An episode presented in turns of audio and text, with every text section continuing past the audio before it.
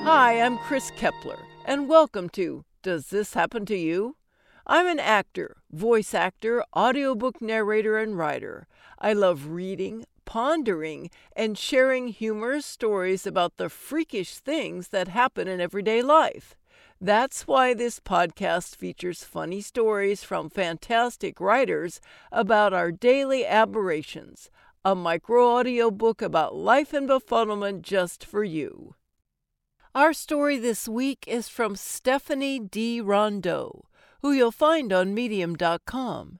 And here is, "Old ladies love to tell this lie to new moms, and we always believe them.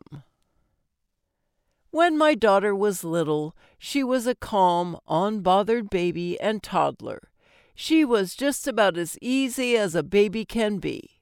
Sure, she spit up a lot, but she wasn't a screamer. She slept relatively well, and she was generally easy to haul along to just about everywhere we wanted to go as new parents. In short, she was a brewery baby. If you can't tell already, she was our first. And I can't tell you how many older women in those first few years would look at her and remark, 'Oh, isn't she lovely? You know why she's such a good baby, don't you? It's because of you.' I know, I'm rolling my eyes too. Been in my sleep-deprived state of new motherhood.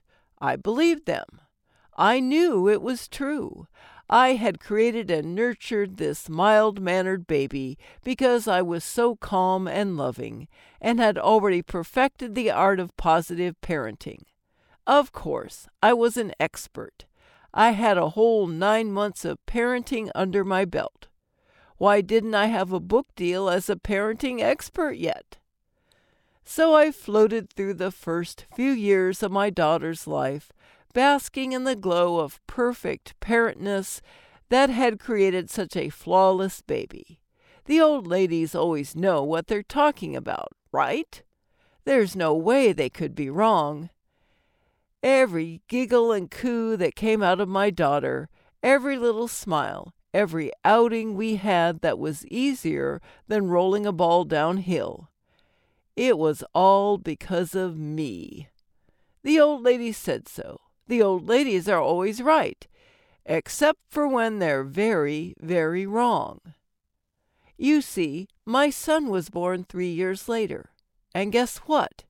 He had the exact same parents, the exact same 2 sets of DNA that created him, the exact 2 same people raising him, loving him, doting on him. You see where this is going, don't you? The only way someone would describe my second-born as a mild-mannered anything is if they observed him from afar. And by afar, I mean far, far away, where there was no possibility of them seeing or hearing him.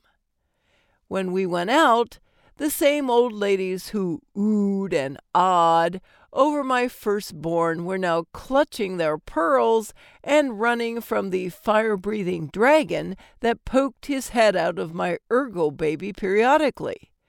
They were gasping in shock as he threw handfuls of fluorescent yellow mac and cheese across the restaurant table, screeching like a velociraptor who just broke a toenail. It wasn't long before I had the startling realization. If the calm disposition of my first baby was because of me, does that mean that this maniacal little baby raptor is also because of me? In the words of Steve Urkel, did I do that? After wiping down the walls of a restaurant for the 42nd time and curling up in the fetal position under the table, it hit me that my child's disposition actually had nothing to do with me. So what is it then? Is it a girl thing, a first child thing, or, my personal opinion, a Libra thing?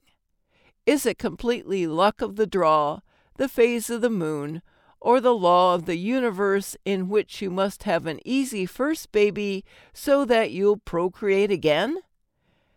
It's probably all of the above.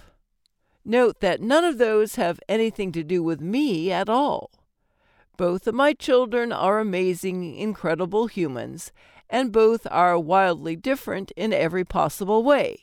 Neither is good or bad, mostly because all children are at least a little bit possessed at least 73% of the time. And that's just a fact.